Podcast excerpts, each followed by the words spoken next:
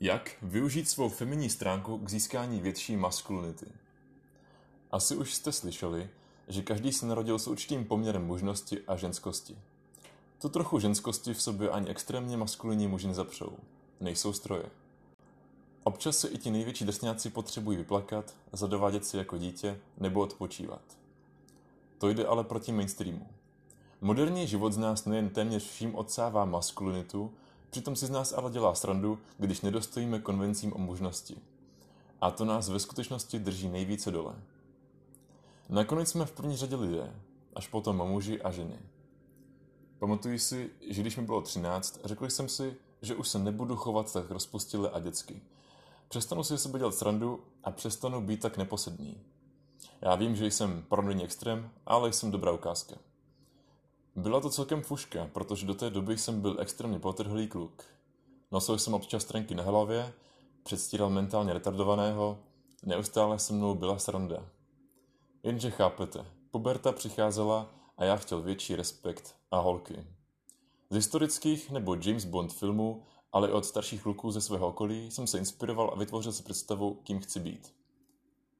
Samozřejmě si nešlo říct ze dne na den, tak teď budeš vážný a dominantní jako James Bond, ale i tak jsem si nedával, kdykoliv jsem se zachoval jinak. No a byly z toho roky sebesnižujícího myšlenkového monologu, který vedl k tomu, že v 17 jsem měl silně mínusové sebevědomí.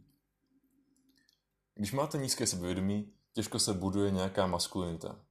Místo, abyste byli přítomní a iniciativní, hodnotíte sami sebe ve své kritické hlavě. Takže jak na to? První krok je dovolit si svou feminní stránku. Být ženský, jak člověk cítí, že potřebuje. Já vás znám. Někteří tohle potřebujete slyšet. Vím, pro koho tenhle článek píšu. Dejte si občas oraz a dejte průchod své ženskosti. Potřebujete práci, ale i lásku. A když se před někým nezachováte dostatečně maskulině, nebyčujte se za to, ale oslavujte se takový, jak jste. Když naroste vaše sebeláska a akceptace, budete šťastnější a přítomnější a určitě dobře víte, že v takovém stavu je mnohem snazší působit dobře a relaxovat do své maskulinity. To je ono. Musíte si dovolit být čímkoliv, co teď cítíte, a třeba koktat a být submisivní a milovat se takový. A teprve, když nebude následovat mentální sebedestruktivní bullshit, máte prostor se uvolnit, klesnout z hlavy do těla, do svého srdce, do svých koulí a cítit svou sílu. Mimochodem, můj mentoring spočívá z velké části v podporování ženské stránky, ale o tom pšt. Přijde mi, že spousta gejů, teda aspoň ti, kteří se za svou orientaci vůbec nestydí, a nebojí se ukazovat svou ženskost, jsou sebevědomější než průměrný chlap. Proč asi? Když si jsem se hrozně divil, když jsem v Arnoldově autobiografii četl, že si občas v noci pobrečel, když toho na něj moc doléhalo. Možná vám to připadá samozřejmé, ale mě to šokovalo a znechutilo. Chlapi přece nebrečí a už vůbec ne Terminátor. Jenže nejsme Terminátoři, vole. A když chceš bojovat, musíš jíst a spát. A jestli chceš být emočně vyrovnaný, budeš muset občas brečet. Jinak se budeš cítit vyhořele, prázdně a že život je hrozně těžký.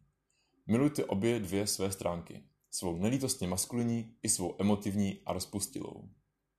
Jsme zvířata, my muži jsme staveni pro brutální způsob života, ale i ti nejsilnější samci jsou pořád jenom lidé a čas od času potřebují vypustit páru.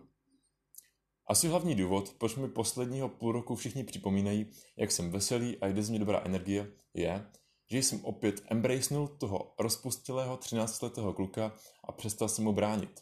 Ale najednou přišel zároveň prostor pro větší maskulinitu, když jsem se uvolnil a byl, kým jsem potřeboval být.